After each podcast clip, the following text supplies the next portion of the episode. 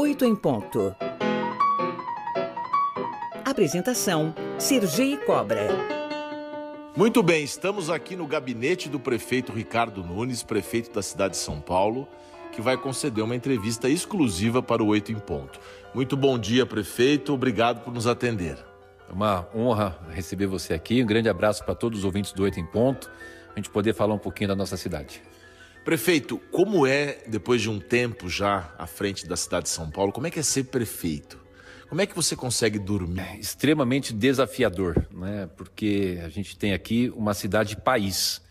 Cidade de São Paulo, 12 milhões e meio de habitantes, o chefe do país, e que tem todas as suas peculiaridades positivas de ser a cidade empreendedora, de oportunidade, de geração de emprego, de renda, a grande locomotiva econômica do Brasil, mas é, também com esse tamanho todo, proporcionalmente tem os seus problemas. De uma cidade que foi é, desenvolvida sem a devida é, sem o devido planejamento, mas é uma cidade encantadora, uma cidade que a gente pode ter muito orgulho, que a gente às vezes só fica um pouco chateado de ver muita gente que fica criticando a cidade. Né? A cidade tem problemas, obviamente, mas se a gente fizer uma comparação da cidade de São Paulo com as outras cidades do mundo, a gente pode ter com certeza muito orgulho para se orgulhar da cidade de São Paulo. Essa chateação decorre de muita gente torcer contra? Você acha que isso é contaminado muito pela política? É, a gente está vivendo é, um momento que hoje se acentua mais essa questão do posicionamento político e muitas pessoas acabam se posicionando politicamente, torcendo para dar errado, né? É, por conta de um posicionamento político, do que vendo a cidade com uma questão de torcer para que ela é, dê cada vez mais certo. Mas faz parte, estamos aqui para enfrentar. O, o, importante é que, mesmo com todas essas questões, a gente vê a cidade de São Paulo é, se desenvolvendo, crescendo. Você quer ver um dado muito importante? No ano passado, nós tivemos entre a, as questões, o saldo, né, entre admissões e demissões de empregos, obviamente, nós tivemos um saldo positivo de 186 mil empregos. E eu acho que a grande ferramenta para combater a desigualdade social é geração de emprego e renda. Né? No ano de 2021, por exemplo, nós tivemos 336 mil empregos formais. A cidade do Rio de Janeiro ficou em segundo lugar com 82 mil. Portanto, o Rio, metade da população de São Paulo, a gente cresceu quatro vezes mais. Então, acho que é, tem dado uma, a cidade de São Paulo tem dado uma boa resposta nessa questão que é fundamental, que é do desenvolvimento, a possibilidade das pessoas é, ter, ter a sua, sua renda, poder trabalhar com honestidade, dignidade. Evidentemente, ainda tem é, uma taxa de desemprego que é menor do que a média nacional, mas é uma cidade que a gente vê gente do Brasil inteiro e do mundo inteiro aqui. Qualquer lugar que você vá, você vai ver que vai ter pessoas de todo canto do nosso país. Então, é, é, é um mini, mini país do, do, Brasil aqui na cidade de São Paulo. Tem gente do Nordeste, tem gente do Sul, do Centro-Oeste, é, aqui do, do, das, dos estados do, Sudeste. Portanto, é uma cidade que representa o, o, país como um todo, né? E que tem grandes oportunidades. E aqui que estão as grandes empresas de tecnologia, aqui que a gente desenvolve é, grandes é, ações que repercutem e reverberam para o país inteiro. Você anunciou no começo do ano que nunca antes a gente tinha um investimento tão grande para investimento em São Paulo e como orçamento. Como é que você está conseguindo visualizar esse orçamento? Você está conseguindo canalizar isso da maneira como você esperava?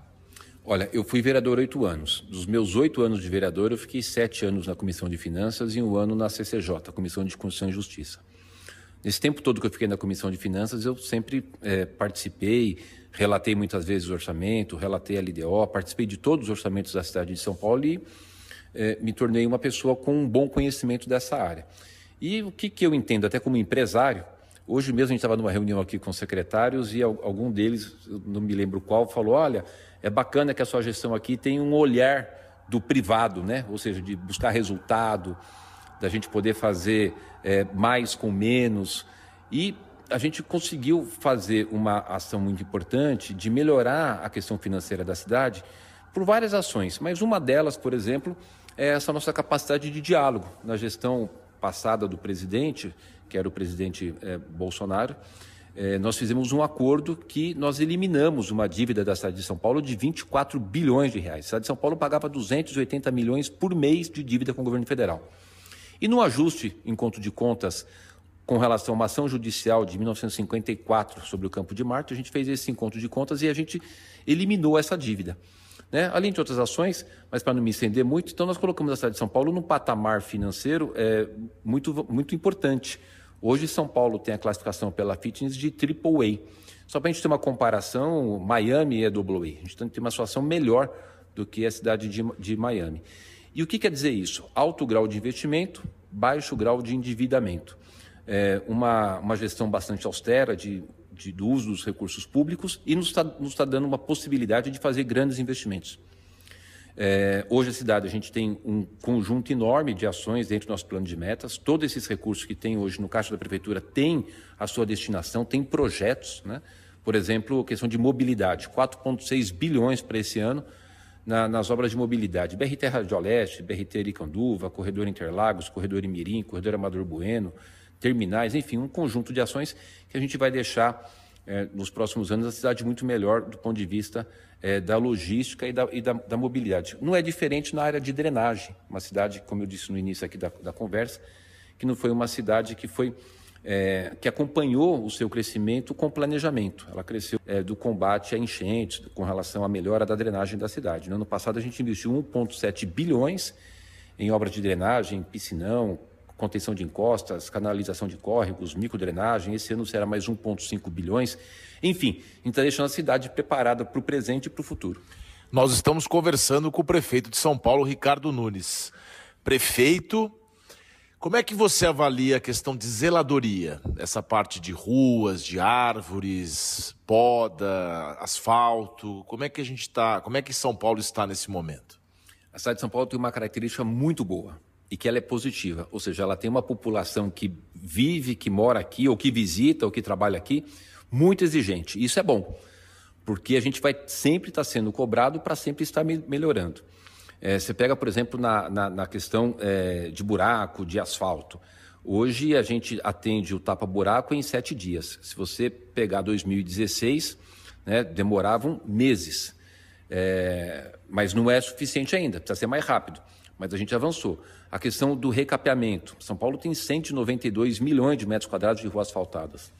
A gente tem, é, infelizmente, gestões passadas não conseguiu fazer grandes programas de recapeamento. E o asfalto é como um celular, uma lâmpada, tem um tempo de vida. Ele vai perdendo a sua aderência e quando chove, molha, principalmente, ela, ele acaba girando buracos. O que é preciso fazer? Você tirar aquele asfalto e colocar um novo, fazer um asfalto novo. Nós vamos fazer até o final do ano que vem é, o, o, o, asfalto novo em 20 milhões de metros quadrados de rua. Só para a gente ter uma ideia, para comparar, na gestão que foi de 13, 2013 a 2016, foram 4,1 milhões de metros quadrados. Vamos fazer cinco vezes mais. Até o final desse mês de abril, nós completamos 5,8 milhões de metros quadrados. E como eu disse aqui, até o final do ano que vem, 20 milhões de metros quadrados. Por que, que eu não vou fazer mais? Poderia até fazer mais. Serão 2,5 bilhões em, em recap, asfalto novo porque não tem máquina, não tem empresa né, para atender tanta demanda que a cidade de São Paulo é, poderia contratar. Mas a gente está fazendo o máximo todas as noites, das 22 às 4 da manhã. Nós temos 72 frentes fazendo recap nas ruas da cidade. Isso vai durante o ano de 2023 inteiro, 2024 inteiro, fazendo o recap. A gente vai ter uma cidade é, muito melhor desse, nesse ponto de vista. Iluminação, já trocamos 98% das lâmpadas por lâmpadas de LED. Isso nos deu uma economia de 64% na conta de energia, melhorou a, a iluminação da cidade. Tem uma questão ambiental importante, porque a lâmpada de LED ela é, gera muito menos impacto no ambiente do que a lâmpada de sódio que era antes. Então, a gente está é, tendo grandes evoluções, mas aquilo que eu disse no começo, a população é exigente e é bom para ir, forçando que a gente vai cada vez melhorando. Mas se você pegar os dados, né, e, e eu estou passando aqui informações, são dados que podem ser é, evidentemente é, verificados, são dados que demonstram que a gente está tendo um grande avanço na cidade. Falando em participação do, do cidadão, cidadania, nós temos agora o plano diretor. Que pé que está isso? Eu vejo a prefeitura até chamando a população a participar. Acho que está na Câmara dos Vereadores. Vai ter mudança nessa questão? É, o plano diretor é importante, né? Porque, é, é, como diz, né, plano diretor é que vai dar a diretriz, a direção com, com, como a cidade vai se desenvolver nos próximos anos. É, nós tínhamos, quando foi feito o plano diretor em 2014, tinha um artigo que dizia que deveria agora fazer a revisão, então a gente está fazendo, inclusive, o cumprimento da, do que está na legislação. Já da parte do Executivo, quando a gente foi elaborar a revisão do plano diretor, fizemos dezenas e dezenas de audiências públicas, ter, terminamos o texto, enviamos para a Câmara Municipal de São Paulo e agora a Câmara faz outras, outros tantos, é, outras tantas audiências públicas para poder é, afinar ainda mais a, a, vontade do cidadão com relação a essa questão é, das, das, alterações do plano diretor, que é muito importante para a gente saber como é que a cidade vai desenvolver. Né? Então, por exemplo, na habitação. Nós estamos é, fazendo com que seja muito incentivado a construção de unidades habitacionais nos eixos, que são os, os, os eixos onde você tem é, oferta de transporte coletivo. É, estamos fazendo ações onde você possibilite que você tenha as atividades da economia sendo desenvolvidas pela cidade, desde que elas não sejam poluentes, por exemplo. É, é muito importante que a gente mantenha aqui na cidade incentive a geração de emprego e renda, que é fundamental para essa cidade. Você não pode ter uma legislação que impeça, mas também você não pode ter uma legislação que seja é, é, que, que, não cumpra, por exemplo, as necessidades com relação às questões ambientais. Então, fazer essa conciliação é de fundamental importância e ter a, a sociedade participando. Né? Como é que a gente vai, vai estar desenvolvendo a cidade em todos os aspectos? É um tema bastante complexo, mas tem tido uma participação muito grande da população, tem tido muitas contribuições. Eu tenho certeza que a Câmara vai fazer um texto final é, muito positivo que vai atender a, a maioria da população de São Paulo. Falando em tema complexo, Cracolândia. É uma coisa que afeta até a situação de São Paulo, todo mundo fica preocupado. Estou vendo uma foto aqui no seu gabinete do Bruno Covas, que você trabalhou junto. E o, e o avô dele, o Mário Covas, dizia que governar significa contrariar interesses. Não, nunca vai agradar a todo mundo. Que, que interesses que você tem que contrariar para resolver a questão da Cracolândia de uma vez por todas? Que eu já vi que a prefeitura tem assinalado, é claro que é dever do Estado também, mas tem assinalado uma, digamos, uma, uma não a preferência, mas uma, uma aceitação da internação compulsória. Como é que você vê toda essa situação? Olha, é importante a gente dizer que a, a Cracolândia ela existe na cidade de São Paulo há 30 anos. Em 2016, nós tínhamos ali naquelas cenas de uso 4 mil usuários. Hoje, a gente faz a contagem todos os dias.